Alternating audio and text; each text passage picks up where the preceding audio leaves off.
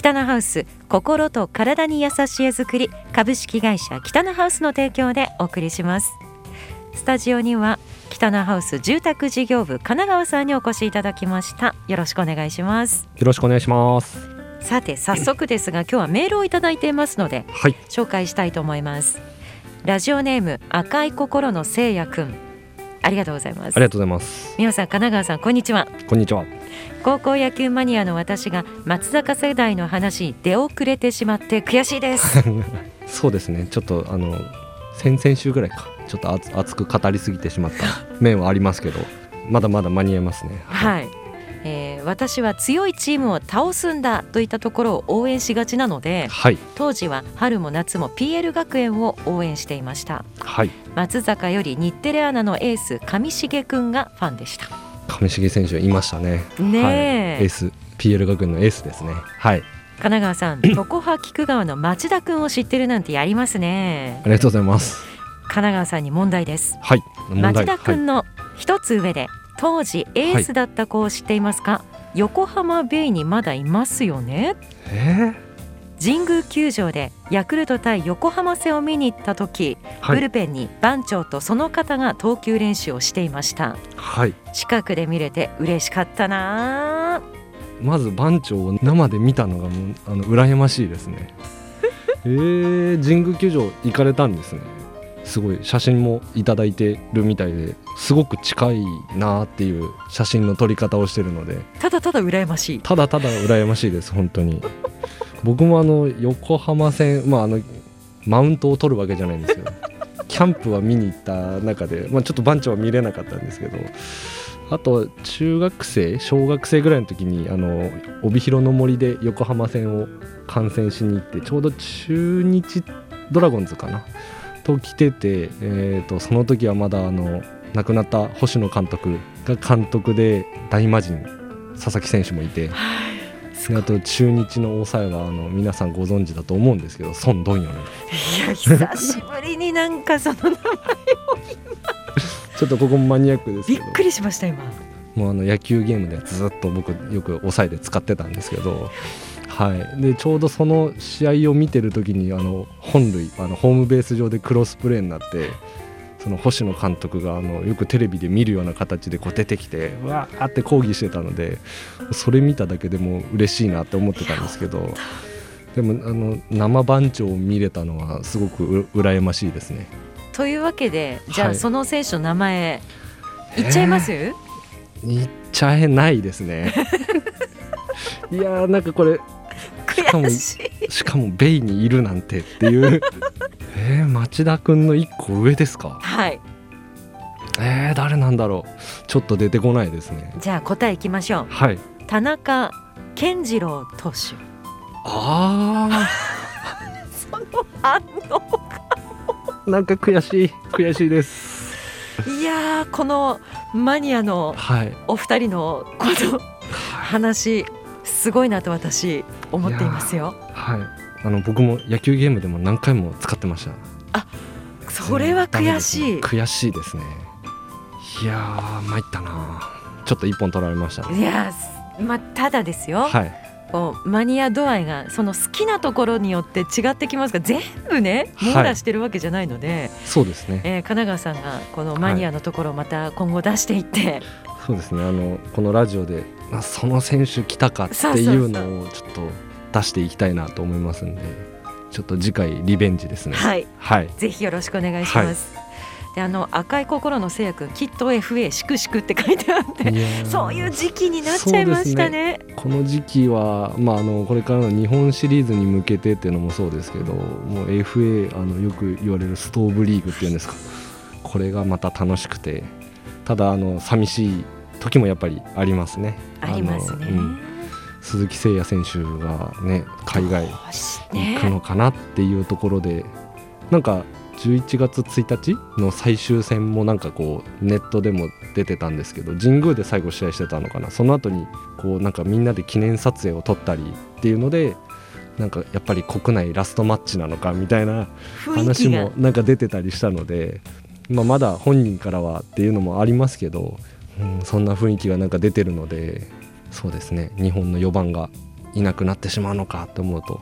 ちょっと寂しいですけどね。ね。はい、の昔に比べてこういうチームを変えるっていうことが割と行われるようになってきたような日本そうもですね、うん。メジャーは割とねはい。動くんですけど。日本はそうですね。僕も FA 権の取得だとか、まあ、そこら辺なんかすごく詳しいことっていうのはなんか詳細まで調べたことないんですけど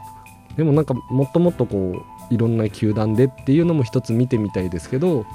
やっぱりあれだけのこうドラフトをしてそうなんですよね。そう引き当てたっていう部分でやっぱりこうある程度こうそこで育成されてで活躍して、まあ、その球団に恩を返すっていうのも悪くないのかなと思うんですけど、まあ、なんかいろいろ考え方があるので、まあ、これって絞れないのがあれなんですけどね。そうですよね、うん、で今週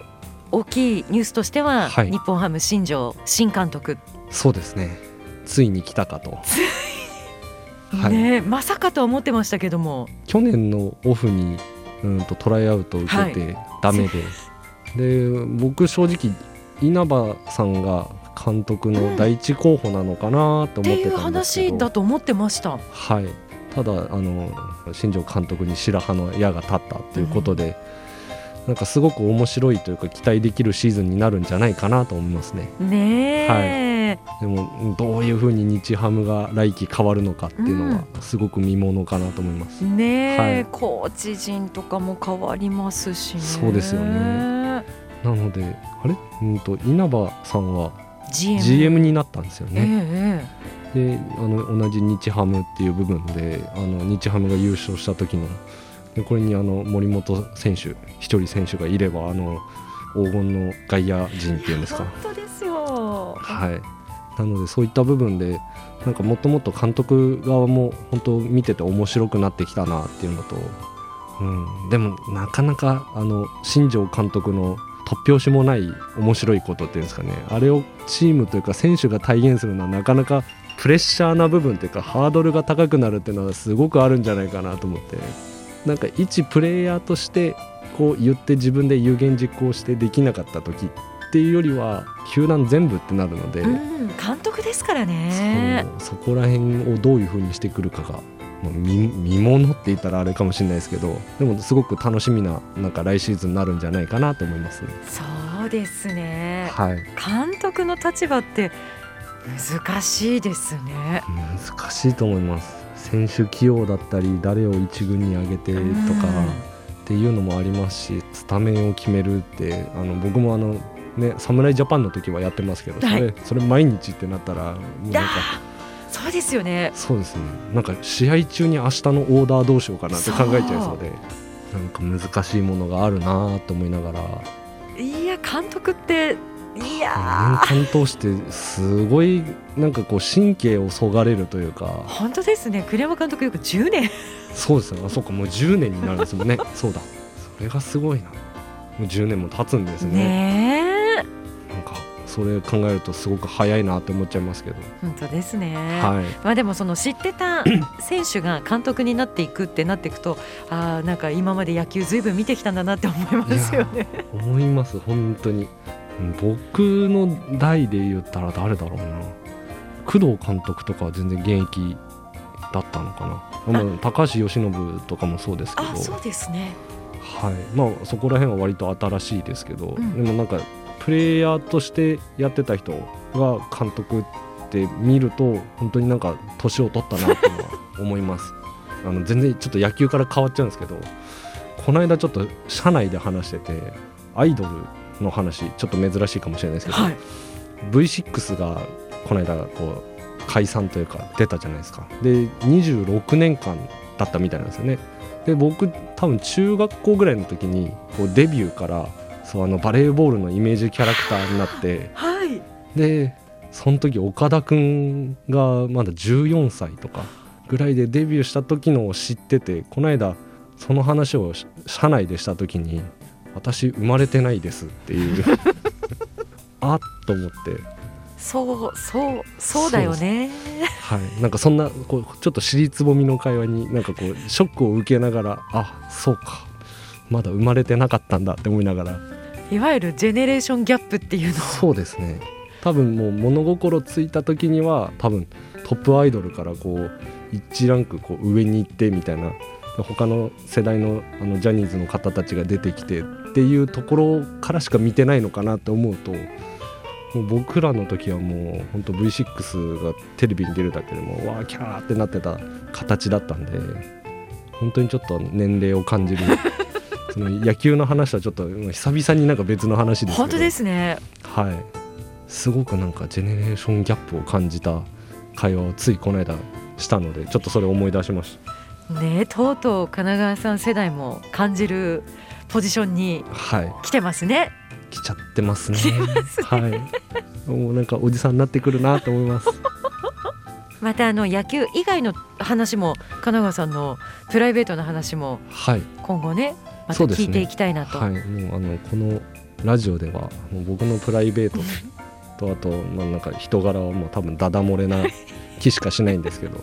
そこがねいいところ、神奈川さんの良さがありがとうございます。ますのではいまたお伝えできたらと思います、はい、では北のハウスの話題なんですけれども、は K イズムモデルハウス公開をしていましたけれども、はい、そろそろ終了なんですって？そうなんです。実はですね、あの東球場にあります、えーケイズムのモデルハウスなんですけども、あのー無事えっ、とお客様にが、えー決まりました。はいはい。で、えっ、とまあちょっとあの急ではあるんですけども、今月もう11月なんで今月ですねのえっ、と14日が最終公開になります。日曜日で最そうですね。終、今ちょっとあのお引き渡し準備ですとかちょっとあの追加で工事をいただいている部分もありますので、えー、とちょっとこう週末となってもですね、えー、と11月の7日から、えー、と14日までの限定公開っていう形にはなってしまうんですけど、はい。はい。あのー最終公開という形であの皆さんに見ていただけるかなと思いますね。こちら見学最後したいという方ははい。どうしたらいいでしょうか、ちょっとですねあの、まあ、外交工事だとかも含めてさせていただいているのでちょっとあの一般公開でこうわっとっていうことができないのでちょっとあの時間を限定して、えー、と予約制とさせていただいております。でまあ、駐車場がですねあの敷地内ちょっと今工事中のためちょっと止めれないので近くにちょっと駐車場をお借りして、えーとまあ、歩いて12分ぐらいのところなんですけどあの駐車場確保してますので見たいという方はですねあのまずは北のハウスにお問い合わせいただいてお電話でもいいですしメールフォームもございますのでそちらからご連絡ください。はい。北のハウス ホームページがありますのでこちらから連絡先ぜひご覧いただきたいと思います、えーメールフォーム使っていただけます。はい。で K イズムなんですけれども、改めてはい。この K イズムってどんなお家なのか教えてください。はい、えー、とケイズムはですねあの、まあ、北のハウスの、まあ、オリジナルの商品あの北のハウスイズムとあの、まあ、その名の通り、えー、と北のハウスが30年、えーかけてですねあの培ってきた技術ですとか、えー、と間取りをですねぎゅっとちょっと凝縮してこういった間取りが、えーいいんじゃないかという部分であったり、えー、と窓の取り方であったり、えー風の通り方あとはその視線の取り方っていう部分でいろいろなこう英知をこうギュッと凝縮したような住宅になってますね。はい、はいということは K イズムでお家を建てるっていう方ははい。ある程度のところはもう決まっているということになるんですか？はい。えっ、とプランとえっ、と仕様に関してはえっ、とまあほぼほぼ決まっている状態。まああとはその色を選んでいただくか、えープランっていうのもちょっと何タイプかご用意させていただいているので。えーそれを、えー見ていただいた中で、まあ、この土地にはこのタイプがいいっていうのを選んでいただけるような住宅になってますね。では最終公開となる K イズムのモデルハウス、これだけっていうわけじゃないんですね。そうですね実はですねあのまだまだ、えー、と先の発表にはなるんですけども一応今東球場のケイズムが、えー、と今売却が決まった形になりますので今実はもう一軒、えーケイズムのモデルハウスをこう建てようと進行中の物件が1個ありますね。うんうんはいじゃあそこはまた少し違う形でそうですねあのプランはガラッと変わりますのであの皆さんに、えー見ていただいてあのこんな窓の取り方だとかこんな配置の仕方っていうのをちょっと見て驚いていただけるような仕上がりにしたいなと思ってますね。K イズム大体使用こう決まっているということですので、はい費用としては、はい私がこうお客さん側だとしたら、うん少しこう抑えることができるというふうに考えていいんでしょうか？そうですねあの注文住宅と違って、えーとまあ、間取りも今限定してますのであの比較的あのお見積もりまでのスピードっていうのがすごく速いかなと思います。で、えー、とベースを決めているのでそのプランでいいかなって見ていただけるお客様にはですね、まあ、費用もそうなんですけど、えー、とそこにこう考え方としてはこうプラスしていくような形ですね、まあ、当社で言えばミニプロトっていうあの商品もあるんですけどそれにちょっと感覚としては近いような形になります。まず基本はこれですよっていうところが見えて、はい。じゃあ何をしたいのかお家でどんなことをしたいのかっていうことを相談しながら、うん。お家を作っていくっていう形ですか？そうですね。あのまあお客様10人いらっしゃったら、えーとまあ、お客様によって考え方ってみんなバラバラかと思います。であのもうあの自分のこだわり抜いたお家を作りたいって方もいらっしゃれば、まあ、お家っていうのはまあ人生の中の通過点の一つかなと思いますので、まあ、それこそお家建てたからもう旅行も行けない買い物できないっていうのではなくですね欲しい車もあるしっていうことで、まあ、極力、えーとまあ、費用を抑える部分だとかえー、とこれぐらいの大きさでいいかなって方はですね、えー、とケイズムを選んでいただいてあとは外交語にお金かけるだとかあそういったこともできますし内装の家具にお金をかけたいよって方もいらっしゃるのでそういった方にはあのすごく適した住宅かなと思いますね。そういうことですね、はい。北のハウスでお家を建てる方、まあ、注文住宅が一番多いですか？そうですね。あの当社ずっとあの、まあ、注文住宅でもう30年、えーやらせていただいてたので、えー、と自社の企画商品っていうのはほぼほぼ初めてに近いのかなっていうところですね、オリジナルの,、あの商品といえばですねあの今まであのココティークですとか、えー、とミニプロトっていうあの商品もあったんですけどもあの他の会社さんと一緒にこう、えー、とやらせていただいてる部分っていうのもありましたのであの実際にミニプロトに関してはあの千歳だとか函館、えー北見釧路でも同じような商品がございます。ただこのケイズムに関しては北のハウスの完全オリジナルになりますのではいあの会社の、うん、と社長であるあの的場が、えーいつも言ってるように唯一無二の、えー北のハウスのオリジナル商品になりますのであのぜひ気になる方は、まあ、あの見ていただいて、えーまずはケイズムって何ですかって、あのお問い合わせいただければなと思いますね。そうですね。はい、北のハウスってこういうお家だよねっていうのはなんとなくありながらでも一つ一つうん。全然違うんですもんね。そうですね。なのであのケイズムが浸透していけばあこれ北のハウスのお家かなっていうのはあのなんとなく見えてくるんですけど、うん北のハウスの注文住宅のお家を見ても あの全然タイプが違ったり、えーテイストも違うのでなんていうんですかね僕ら内部の人間というか作り手側としてはここら辺の収まりであったり、えー空間の取り方北のハウスっぽいなっていうのはあるんですけど、うん。多分一般のあのお客様が見ても全然わかんないかなと思うので、まあ、北のハウスが作る家ではあるんですけど、えーあくまで建てていただくのはお客様なので、うん。はい、あのお客様のご要望に沿ったお家っていうのが多いのかなっていう傾向ですね。そうなんですよね。ただその金川さんおっしゃるようにあここが北のハウスっぽいよねっていう北のハウスの方たちが思うところ、これがいいよねっていうところを集めたのが、とにかくケイズムであるっていう。そうですね。そう思っていただけるとあの一番いいまとめを美穂さんがしていただいたので いいなって思うところが集まったケイズムですので、はい。最後ぜひ公開ご覧いただいて。そうですね。あともう本当に1週間ぐらいしかあの期間としてはないのであの今のタイプを、まあ、次のモデルハウスは全く違うタイプになるので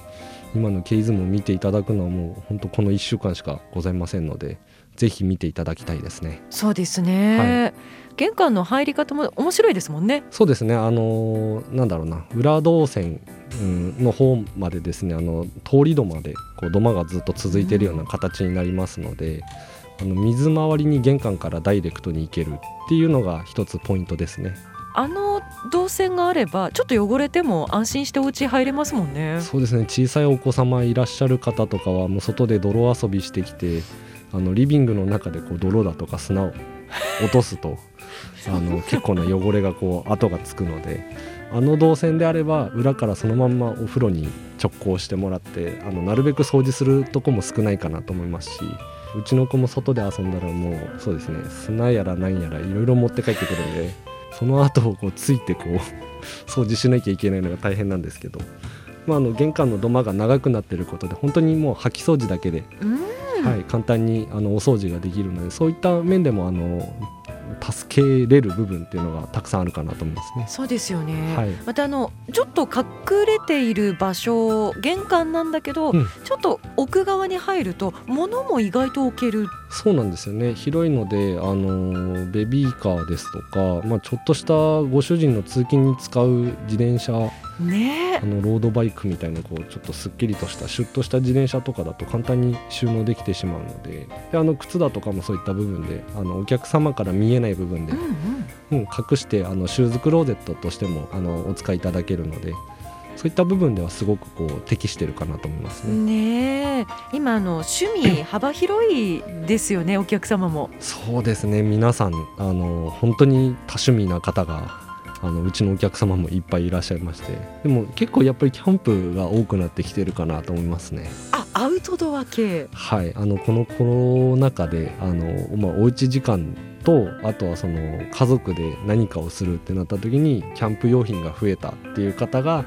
結構いらっしゃるのでうちもあのキャンプ始めたいなと思うんですけど何もない状態からなのでもう一体予算がいくらあればいいんだろうって思って怖くて一歩踏み出せてないです。そういう方結構多そうですよね。そうですね。なんかあの多分1個買い始めるとあれも欲しいこれも欲しいってなるのがなんかあり地獄かのように感じてしまって。うん今今期はいいんじゃないかって言って妻と2人で喋りながらでも何かあるたんびにキャンプ行きたいよねって話をしながらであのいざ買うって話になるとなんとなくでぼんやりこう会会話が終わるっていう。お金かかるねって言って終わるっていう。あそういう方も多いかと思いますけれども。そうですね、2シーズンぐらいそんな話をしつつ。もう2シーズン行きました？そうですね。もともとキャンプはしたいっていうあれはあったんですけどなので今はあの妻の実家の方の庭でこうハンモックをかけてそこで子供がこう遊んでるっていうのでなんとか満足してます 外焼肉とか？外焼肉も多いですね外焼肉は結構今年も結構やったんじゃないかなうん。であとはそのもう本当に週末は実家に行って上の子がハンモックでなんか絵本読んだりとかしてなんか外で過ごしてることの方が多かったかもしれない。ああそうですか。はい、なのでもう子供もやっぱりこう自分家でハンモックしたいだとかいろいろねテントしたいって言うんですけどそうなるとお財布からいくら飛んでいくんだろうって思いつつあの徐々には始めていきたいなとは思うんですけど、はい、でもそんなお客さんが結構やっぱり増えてきてるので、うん。ちょっと話がそれちゃいましたけどケイズムの収納っていうのもあのそれに対応できるぐらいはありますのでそういった部分も含めてあの見どころがたくさん詰まってるのでぜひ見に来ていただければなと思います。はい。このご覧いただくモデルハウスはもう基本的なところですので、まあちょっとここを変えたいというのは自由にできるっていうことですよね。えーとですね、プラン自体を、えー、と間取りをいじるってことはなかなかできないんですけどあのある程度もう予算もそれで組んでしまう形なのでなので窓だとかそういった部分の移動っていうのはちょっと難しいかなっていう部分はあるんですけど例えばこれをグレードアップしたりだとだとかこう食洗機をつけたいカップボードはこんなのつけたいとか。あとはその2階の部屋で言えば、えーとまあ、お子さんの部屋をフリースペースに取ってあるんですけどそのお子様の人数によって部屋の仕切りを変えれたりとかあとはもうまだまだこれからだからっていう場合はあの壁を取っ払ったフリーの状態にして、えー、とフリースペースとしてお使いすることも可能なので、うんそういった部分ではあの多少、えー、と自由度は効くような、まあ、セミオーダーっていう言葉が分かりやすいのかなと思うんですけど、まあ、そういった住宅になってますのであの本当に今言った玄関のところだけじゃなくあのリビング吹き抜けあの明かりの取り方に関してもきっと何かこう発見していただける参考にしていただけるところは多いのかなと思いますね。あのリビング相当天井高いはい。ですよね。そうですね。あの吹き抜けになってますので、で吹き抜けのところに、えー、と大きなあの、まあ、開かない窓フィックスの窓ってついてるんですけどそこからのあのまた見える空がまた気持ちいいかなって思いますんで、それも一つ見ていただいてあこういう明かりの取り方だとか吹き抜けを設ければこんだけ広く見えるっていうのも、また一つ見ていただけるかなと思いますね。そうですよね、はい、あとはもうこれだけ天井が高かったりすると暖かさってどうなのっていうところもちょっと気になるんですけれども。あそうですね、あのー、皆さんその吹き抜けだと寒いっていうイメージなんですけど、うん、あのしっかりとした暖房の使い方ですとかあとはあの天井にあるプロペラですね。シーリングファンっていうのをうまく使っていただければ決して吹き抜けもあの寒くはないですとあれは決して飾りじゃないのであのしっかりとしたこう効果があってついてるプロペラになるのでうまく使っていただければ本当にこう快適に過ごしていただけるかなと思いますし、また何て言うんですかね今の住宅って全室暖房って全部の部屋、まあ、玄関も含めて暖房するのが基本になってきてるのであそうなんですか。そうです。なので上と1階と簡単に言えば1階と2階で温度差をなくせば2階に行って熱上がりづらくなるのでであとはそのプロペラをうまく使って、えーと、上に向かってあったかい熱をこう引っ張ってもらえれば、うん、その構造上こう対流する形になるんですよね。回るわけですね。そうです。なので間違った方はこう熱を上に上げないようにプロペラを下向きにこう風をつけて上下で温度差ができてしまうのでそうすると寒い空気ってどんどん下にこう下がってきてます。でも上が暖かくなれば下に降りてくる空気ってなくなるじゃないですか。そうか。はい。あ全然違う風に考えてました、なのでそこら辺が結構皆さん使い方がこうちょっと違った解釈になってしまってる方もいらっしゃるのでそれを言あのお伝えするだけで全然多分温度ムラってなくなると思うのであのもっと詳しく聞きたい方はあの来ていただければあのご説明します。ぜひ、はい、今ので分かったけれどもうん、でもでもっていうところが出てきてる場合は、はい、ぜひ実際聞いていただいて、まあ、その暖房のみならず一つ一つ聞いていただければ、はい、北のハウスってこういうお家なんだよっていうのが分かっていただけると思います。はい、で今回は経泉について紹介しましたけれども北のハウスではいろんなお宅が建てられますのでそうです、ね、興味のある方は一度ねはい、ご相談いただければ。まずはあの家建てたいけどどうしたらいいって、うん、この質問だけで構いませんはいあのお電話あのお問い合わせいただければと思います。ぜひ北のハウスホームページまずご覧ください。施工事例などどんなお家がこれまでに建ったのかというところも見ていただけますしどんなスタッフがいるのか。そうですね。はいあの僕より真面目なしっかりしたスタッフがいっぱいいますんで。神奈川さん、真面目ですよちゃんと。いえいえ僕全然真面目じゃないです。野球の話しかしてないので。誠実な方ですありがとうございます、はい、神奈川さんの顔もご覧いただけますので、はい、ホームページ見てみてください。お問い合わせフォームからケースム最後の公開となります。こちら予約をしていただいてご覧いただくという形になりますので、はい、まずはご予約をお願いいたします。今日も北のハウス住宅事業部神奈川さんにお越しいただきました。神奈川さんありがとうございました。ありがとうございました。北のハウス心と体に優しい作り株式会社北のハウスの提供でお送りしました